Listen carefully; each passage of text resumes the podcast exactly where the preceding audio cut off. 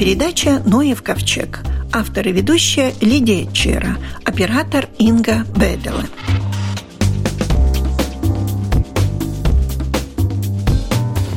член правления Ассоциации отходового хозяйства Латвии Рута Бендера. Вы сказали, что совсем недавно, осенью, получили письмо Бридинаюмс да, ну это не было письмо, но как исследование, на чем основывалась основные наши задачи и заметки, потому что 20 год, когда мы обещали, что будем половину домашних отходов, как стекло, бумагу, пластмассу, металл, переработать, то сейчас видно, что мы довольно отстаем от этой цели половина у нас никак не выходит. И сейчас надо думать, как ускорить сортированный сбор отходов, как расставить, как мы видели в Риге, фактически в больших микрорайонах не соответствует определенному числу жителей поставленные точки для сбора. Это все надо усовершенствовать. И, конечно, не до 2020 года, но уже в этот год, чтобы мы что-то помогли показать, что все-таки идем вперед, больше собираем и больше передаем на переработку. Или сейчас у нас переработка, например, для пластмассовых отходов имеется, для ПЭТ, для полиэтилена, но в основном занимаются заводы не нашей пластмассой, а пластмассой, которая была собрана как в Эстонии, так и в Литве, а также в других западных странах. И мы остаем не только в доле процента, но в десятках процентов. Да? Я не поняла, почему перерабатываются та пластмасса, а не наша? Потому что нашей сортированной пластмассы практически не достигается тот уровень, который можно переработать. А для завода все равно какая пластмасса, им-то стоит свои задачи и интересует работа и получить деньги. Понятно. А если мы выбросили пластмассовую пэт-бутылку в этот контейнер, этого недостаточно? Этого достаточно, если мы выбросили в специальный да, контейнер, да. где у нас только идет упаковка. Сейчас у нас есть и отдельные контейнеры желтые для пластмассовых да. изделий, но в основном у нас на селе стоит один контейнер для стекла и один контейнер для другого вида упаковки. Значит, мы, если в том поставили пластмассовые и бумажные упаковки, и металлические банки, а в стекло поставили этот отдельный контейнер, мы уже свою задачу выполнили. Потом идет пересортировка, потом идет мойка изделий, и уже разрабатываются новые виды продукта, или гранули, или маленькие кусочки другого вида. Так что здесь мы должны свой первый шаг сделать правильно. Хорошо, мы как, сделаем дальше, да, что будет. А дальше вот у нас теперь вопрос такой. Если мы пластмассу можем переработать, да. то у нас стекло, бумага в основном идет на переработку в Литву. И здесь вопрос у нас довольно серьезный. Если мы поставили, например, систему депозита, о которой довольно много, много говорим, да. То нам же надо видеть, что мы будем потом делать с этими видами материалов, которые мы при очень дорогой системе получили. Чистые, хорошие материалы, но где использовать? Ситуация такова, что если мы смотрим насчет стекла, то стеклянные бутылки мало кто берет и потом расчищает и вторично использует для упаковки продовольственных продуктов, потому что нет соответствующей линии для промывки. Здесь у нас вопрос может быть, нам нужно не только смотреть на стекло как исходной материал, но надо смотреть на бутылки, банки как материал, который надо промывать. И если Министерство сельского хозяйства примерно год обратно говорили, что это очень сложно в систему депозита поставить, автомат дорогие, но никто не говорил, что же мы будем потом делать с этими материалами. И тогда министр Дуклав даже не упомянул, что у нас нет этих возможностей промывать потылок. Я думаю, что это первый шаг, который сейчас надо делать. Надо сделать центр, где вторичное сырье, как стеклянные бутылки и банки, промывается. И потом уже чистый упаковывается для дальнейшего использования. А сейчас мы делаем так, что мы собираем стекло, отвозим стекло в Литву. В Литве производятся бутылки новые и банки, а потом эти новые банки, упаковки мы берем обратно и используем. Здесь... Берем или покупаем? Ну, конечно, покупаем. Ну... И здесь разница довольно большая. Я говорила с Алдарисом, который действительно использует свои бутылки и промывает, то для Алдарис, например, 4 евроцента стоит покупать у жителей бутылку, а для покупки новой бутылки это будет 11 евроцентов. Значит, два раза дороже. Да. И почему же нам просто свои деньги где-то на ветер? Здесь, может быть, выгодно нашим соседям, но я да, пускай соседи думают то же самое о себе. Да, но тут, конечно, упирается все в энергоресурсы, потому что промывка горячей водой, вода, электроэнергия. Здесь надо, конечно, каждому все считать. Да, надо, да, надо просчитывать, и, наверное, не для каждой маленькой компании надо сделать эту установку промывки, но собрать централизованно, если мы уже идем на этот депозит, и централизованно уже промывать и подготовить для использования. Ну, второй вопрос у нас, конечно, бумага. Бумага сейчас лиготным была, да, э, завод, закрыт, да, да, и сейчас вся бумага тоже идет в Литву в основном или сжигается как горючий материал. Но горючий материал у нас только используется в цементном заводе Цемекс, и пока это одна печь, и Цемекс поставил довольно высокие условия, чтобы принять и заплатить за подготовленный материал. И наши фирмы, которые занимаются сборкой отходов, сейчас практически усложнены. Они не могут за те деньги подготовить такой продукт, который Цемекс требует. И вот выход был поставить немножко другие печи, в которых можно использовать и как горючий материал дерева, а также подготовленный специальный материал из отходов. То есть бумажных отходов? Там не только бумажные, там и пластмассовые отходы, немножко органика, то, что горит. Там, конечно, не должна быть ни стекло, ни металл, ни другой. Притом довольно сложный вопрос, как подготовить этот материал, потому что тоже в Латвии уже реально работает стандарт для жгучего материала, и этот стандарт требует снижения концентрации тяжелых металлов, металлов, снижение концентрации серы и хлора. И, конечно, чтобы проверить, материал соответствует стандарту, ну и надо лабораторные условия, в которых мы можем исследовать, что же подготовлено. Вы говорите о перспективе завода, который будет сжигать эти... Теперь такие заводы собирают поставить, и в получили деньги, и думает в Даугавпилсе такой завод. Но первый шаг – это, конечно, согласие с местными жителями. А местные жители, услышав слово «сжигание отходов», довольно негативно относятся к этому. Я могу только со своей стороны сказать, что если будет строгий контроль насчет, что же сжигается, какой этот сжигательный материал, соответствует он ли стандарту, как работает печи, которые будет поставлены соответствующие требованиям сжигания стандартного сжигательного материала, не просто отходов. Тогда должно быть все в порядке. Мы не первые, которые с такими проблемами встречаемся. У нас в Финляндии довольно много таких печей. Я знаю, что Венспилское управление природы и самоуправление муниципалитет поехали в Финляндию посмотреть, как они там работают, какие условия. Ну и только тогда согласились, что в Венспилсе будет такая печь. Ну, вопрос, как они реально на практике это все сделают. Но это уже вопрос не к вам. Нет. Разве это в рамках города может быть?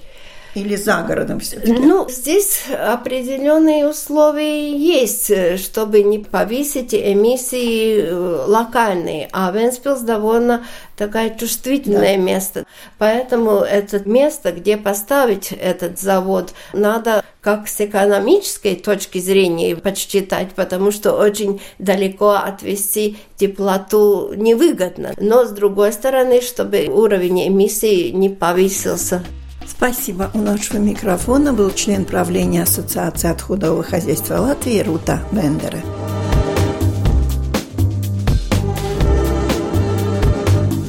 Вначале мы послушаем это интервью, а потом перевод. Продолжаем наш разговор о том, как ликвидировать отходы.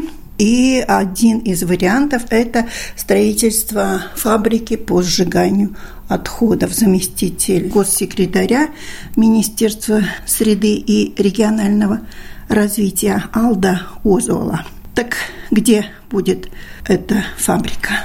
Šis objekts atradīsies Ventspilī, Talsu ielā 69.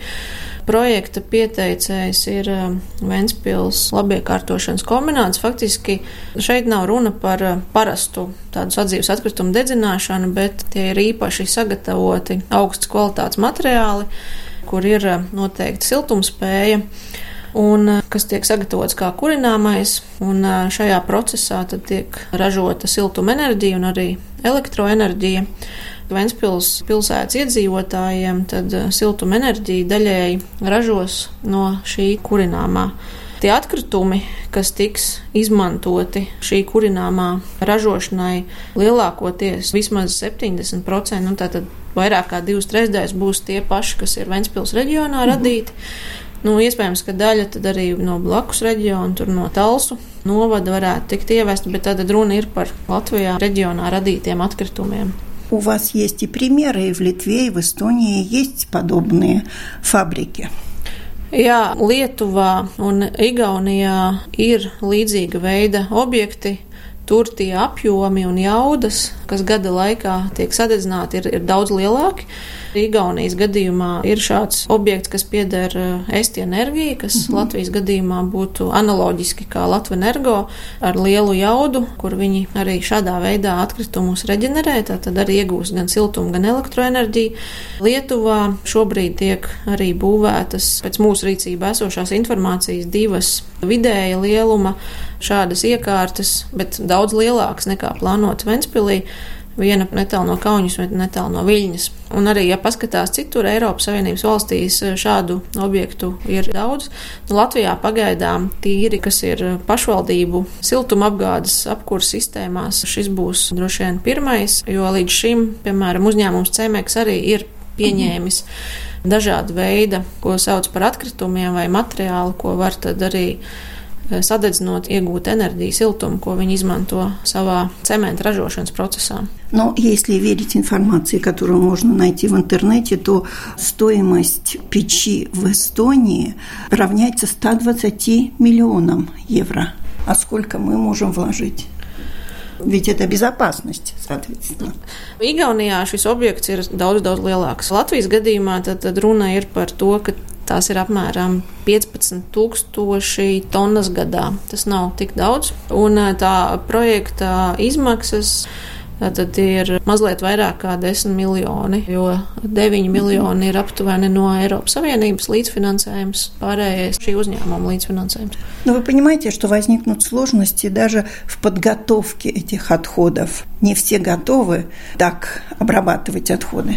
Jā, šajā gadījumā Ventspils no reģiona savācot šos atzīves atkritumus, protams, ka viņi vispirms tiek apstrādāti. Tātad viņi nenonāk krāsnī tiešā veidā, kā no mājas savākti. Skaidrs, ka tas, kas ir ļoti svarīgi no iedzīvotājiem, no vidas kvalitātes viedokļa, lai būtu atbilstoši gan tehnoloģijas, gan filtri, protams, tā ir īpaša krāsnes un arī, lai šīs dumgāzes tiktu attīrīts atbilstoši, lai tas, kas nāk ārā pa skursteni, neradītu papildus vides piesārņojumu. Lai izvērtētu ietekmi uz vidi, tika veikts ietekmes vidi novērtējums. Tas process jau sākās 2017. gada vidū Pagājušā gada, 18. gada rudenī tas tika pabeigts. Tātad viss šīs ietekmes izvērtēts, bet, protams, tad, kad eh, šo objektu būvēs un pēc tam arī viņš sāks darboties, pirms tam arī ir jāsaņem piesārņošās darbības atļauja, kur jau valsts vidas dienests noteiks limitus, kādas emisijas ir pieļaujamas.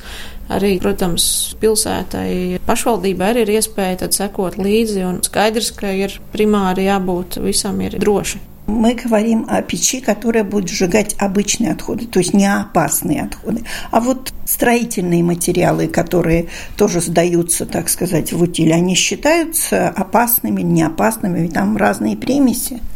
Jā, šajā gadījumā runa ir par sadzīves atkritumiem, nebīstamajiem, un sadzīves atkritumos var būt kaut kādi nelieli piemaisījumi, Bet tāpēc arī šis kurināmais tiek īpaši sagatavots, testēts, jo nu, svarīgi, lai dažādi chlora savienojumi un tam līdzīgi tiktu noņemti nost. Parasti būvniecības atkritumi iet e, atsevišķā plūsmā no sadzīves, un tos arī apsaimnieko atsevišķi, jo tur var būt arī kaut kādi bīstami. Tā kā šāda veida atkritumi netiks jaukti kopā. Tā tad runa tikai par sadzīves, kas rodas ikvienam mājsaimniecībā. Nu, no, главное, как будет осуществляться контроль, как будут браться образцы. Protams, tāpēc valsts vidas dienas pirms jebkādu šādas objekta darbības sākuma izsniedz piesārņošās darbības atļauju. Tur jāvērtē, vai tā ir A vai B kategorija ar, ar visiem nosacījumiem. Tātad daļu no uzraudzības veids gan pats operators, tas, kas darbina šo krāsni, un tur visi drošības pasākumi jāievēro. Protams, arī valsts vidas dienests šiem objektiem pievērš lielu uzmanību, un ir gan plānveida kontrols, gan arī, protams, var būt, ka reaģē uz iedzīvotāju sūdzībām. Un tā, kā, tā kontrola noteikti būs un tiek nodrošināta. Nu, и сроки, конечно.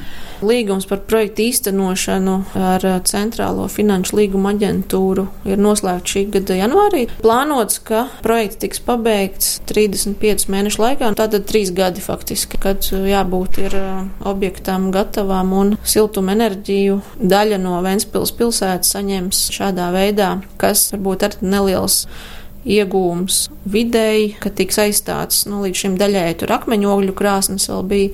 Tā kā savā ziņā var teikt, ka tas tāds neliels arī pozitīvs aspekts vēl tādā ziņā, ka aizstāja to kurināmo. Latvijai tuvāko 10, 15 gadu laikā ir jāvirzās uz to, ka atkrituma poligonos varēs noglabāt pavisam nelielu daļu no kopējiem atkritumu apjoma, tātad ne vairāk kā 10%. Ja daļu šo materiālu var izmantot, kas ir atkritumos atkārtot, pārstrādāt, tad daļa materiālu tie varētu būt kādi 15% no kopēja apjoma. Īsti nav pagaidām ekonomiski pamatot izmantot, tad šī ir viena no iespējām izmantot siltumenerģijas ražošanā. Tā kā skatīsimies, kā tas virzīsies priekšā. У микрофона была зам государственного секретаря Министерства среды и регионального развития Алда Озвола.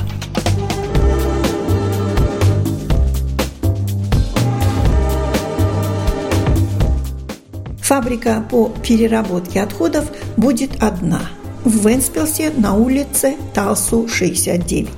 Заниматься этим объектом поручено комбинату по благоустройству города Венспилса. Речь идет о специально подготовленных материалах, которые должны служить топливом. В процессе будет производиться электроэнергия и тепловая энергия. Так что венспилчане получат дополнительную энергию.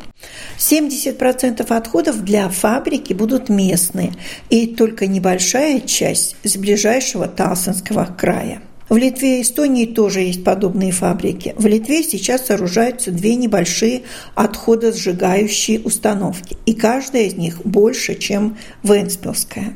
Наш Цемекс уже какое-то время тоже принимает так называемые отходы и использует тепло, производимое для своего производства. В Эстонии объект, который работает на сжигание отходов, много-много больше. А наша фабрика будет стоить чуть больше 10 миллионов, 9 из которых – это европейские деньги. Остальные от комбината по благоустройству Венспилса. Конечно, важно, чтобы были хорошие фильтры, современные технологии. Это особая печь, и она не должна никоим образом засорять воздух была произведена оценка влияния на среду.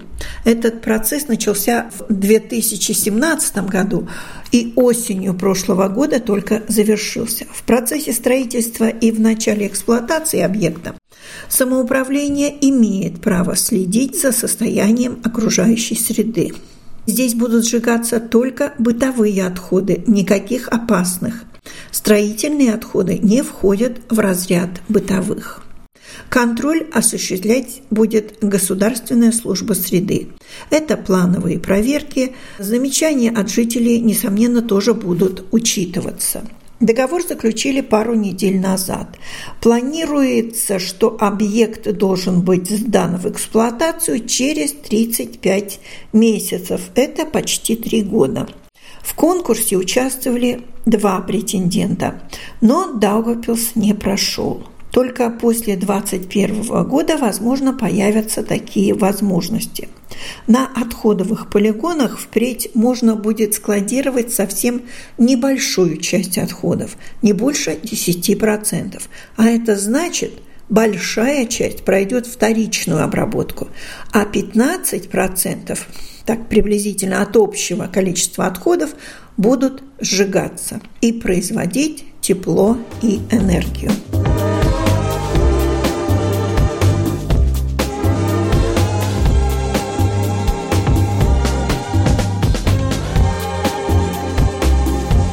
Латвийское дендрологическое общество называет дерево года с 2001 И первое дерево это была рябина. А в этом году деревом года назвали крымскую липу. Дендролог Андрей Свиланс. Почему? И растет ли она у нас? Она у нас растет и этот первый раз 2001 года, когда главным мотивом номинации «Дерево года» было не только ботанические, экологические проблемы, но и этот э, политический контекст. Конечно, было спор насчет того, надо ли или не надо политический компонент да. включать в дендрологические вещи, но в конце концов большинство все-таки решили, что проблема Крыма, проблема трагедия Украины – это не только дело Украины, что мы тоже можем так выразить свою солидарность с Украиной и сказать свое мнение. А дендрологи украинские, крымские и латвийские знакомы вообще? Мы знакомы. В 2006 году общество дендрологов Латвии делали такую большую поездку уже в Украину. И мы до сих пор еще помним, как нас очень тепло приняли.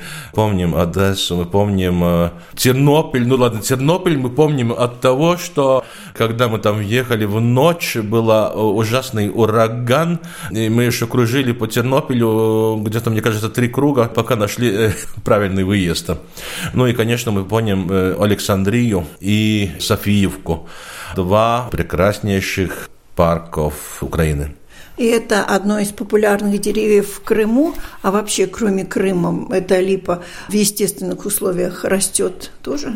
Крымская липа – это гибрид между обыкновенной нашей липой и кавказской. Наша липа – это как обыкновенная, так она и называется? Так она называется. Но поскольку большинство наших э, видов, этих европейских, сначала, так сказать, всю опись сделал Карл Линней, ну так он все наши тут местные североевропейские виды и назвал обыкновенными.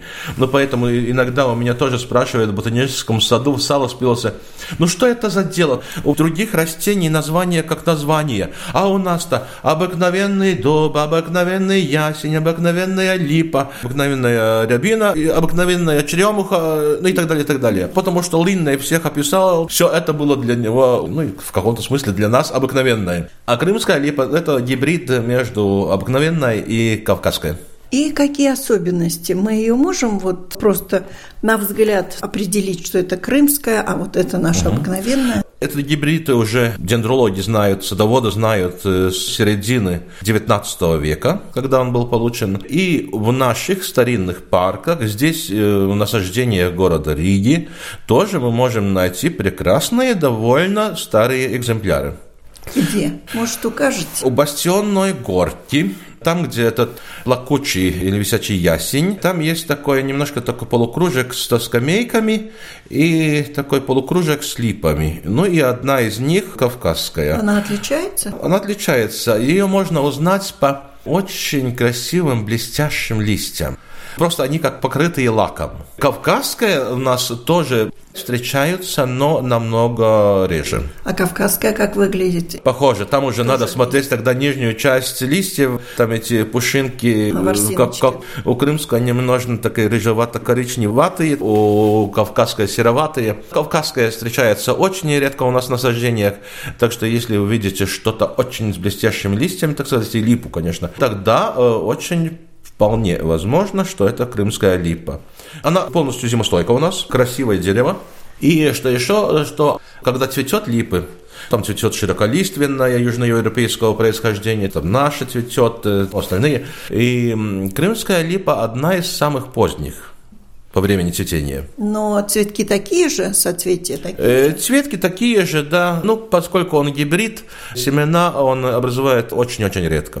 То есть они все посажены. Сами они не высаживаются. Нет, сами не высаживаются. То, что у нас высаживается сами в наших лесах около Риги, около Даугавпилса, так это наша обыкновенная липа и липа широколиственная из Южной Европы. А правда ли, что вот эти ворсинки, которые есть на обратной стороне листа, эти вот рыженькие, они каким-то образом вредят пчелам? Нет, вредят пчелам и шмелям вредит, кстати, вот крымская липа. Но все-таки есть немножко некоторые химические соединения, которые вредят пищеварению э, этих Но насекомых. это не ворсинки, или это цветки? Нет, нет, это именно нектар. И то, что образуется на листьях, когда очень жаркое время.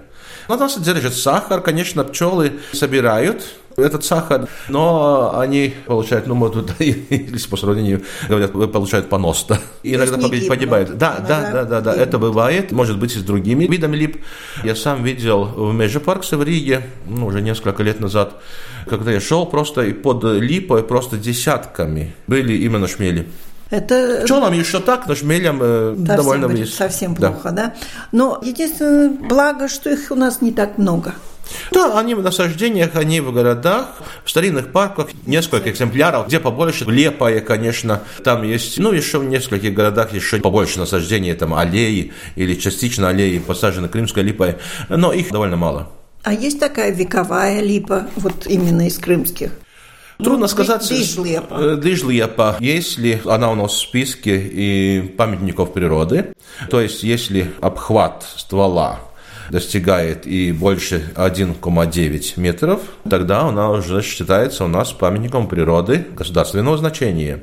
Есть, я сам нашел одну, когда делал инвентаризацию на Замковой горе в Кулдыге. Она была посажена на самой, там, где была оборонительная стена. Я уже думал, ой, она совсем не там посажена, где она нужна. Подхожу, о-о, крымская липа, обхват, о-о, Вековая. Вековая. Надо вносить так что есть, есть у нас вековые липы. И в Лепое, мне кажется, есть еще несколько других старинных парков, даже где больше двух метров. Я думаю, что людям, которые нас слушают, надо обратить внимание на ближайшие деревья и посмотреть, нет ли у них в окрестностях такой липы, которая является символом этого года. Она довольно редко посажена, но, конечно, можно летом. Единственное то, что если, например, очень жаркая погода, Тогда, когда из листьев выделяется эта сладкая жидкость, эти росинки, тогда можно спутать и обыкновенную липу иногда можно спутать да. с крымской, потому что тоже поверхность листа э, становится блестящей, и можно спутать. Я сам знаю, что когда очень такое жаркое лето, инвентаризация парка – ты смотришь и думаешь, нет, ну вроде нет, нет, ну крымская. Посмотришь снизу, нет, вроде не крымская. Но оказывается обыкновенная липа, но просто да. с этим блестящим слоем уже... Э, просто э, вспотела, скажем. Просто вспотела в жару, да. так же, как мы. А болеют одинаково липы, что обыкновенные, что кавказские, что крымские. Болезни у них одинаковые? Во-первых, липы очень э, быстро заращивают свои раны. У них очень мягкая древесина, но она довольно быстро растет. И если даже есть повреждения, они очень быстро зарастают. Это э, если на древесине, а если листья поражены какой-то болезнью? На листьях довольно много болезней, а также вредителей, но нет таких, которые по-латышски говорят «место Мавайна», а, от которых умирают. Да, от которых умирают. Есть грибковые заболевания, есть эти маленькие такие клещи, которые образуют такие красные выросты на листьях. Но это так же, как у нас с насморком. Почти каждый год получаем, но, увы, это не смертельно. Да, это не смертельно. У нас на тейке тоже целая череда лип, и каждый год они и капают с них все время, и вот эти вот маленькие червячки свисают. Да, да, да, да, да, да, да, да, как будто да, они все но, болеют. Но, но, но лип очень хорошо держится. Конечно, что еще одна проблема, тоже когда жаркое лето, когда из листьев выделяется эта сладкая нектар жидкость, нектар, да. сладкая жидкость капает на асфальт. А на машины это вообще? На машины. Потом, если он остается, это сахарная жидкость, сироп этот, если он сохраняется на листьях, тогда на нем вырастает такой черный грибок микроскопический, который покрывает листья серым или даже черным слоем. Тогда, конечно, липы не смотрятся так красиво, как мы бы хотели, наверное. Это проходящее. Приходит дождь, что-то смывает, что-то опадает и так далее. Но липа любит э, влагу или она может пережить? Пережили же засушливое лето прошлого года? Липы довольно засухоустойчивы. Еще что очень хорошо, что они, например, голландская липа, то есть которая тоже гибрид, между обыкновенной и широколиственной липой, они, большинство, очень хорошо переносят формировку кроны. Поэтому у нас то, что в Риге по краям улиц, это в основном, кстати, не наша местная, именно это гибрид, это голландская липа. Да рядом с кабинетом министров. Да, да, да, да, да. Ну, тут и бульвар Райниса, и бульвар Кронвалда, и да. по всей Риге. В основном это липа широколиственная или липа голландская, которые очень хорошо переносят и даже засоленность, формировку дерева, то есть обрезание и как видим, там другие деревья, другие породы просто может не вынести эти условия. Я уже говорил насчет повреждений, они быстро заживают. И были у меня случаи, например, когда липа, она с огромнейшим дуплом в стволе. Но она все время зарастает. Там, где эта рана уже открыта, где дупло открыто, она с обеих сторон делает такой внутренний вырост, как крендель, да. скрученный чтобы сбалансировать, чтобы технически укреплять свой стол. И иногда я видел липу, который здоровому разуму непонятно, как это дерево до сих пор еще держится с такой огромной кроной. Женское дерево. Ну да, выносливое. Но если дубы – это мужские деревья, липы – это женское дерево. У нашего микрофона был дендролог Андрей Свиланц. На этом наша программа заканчивается. Всего вам доброго.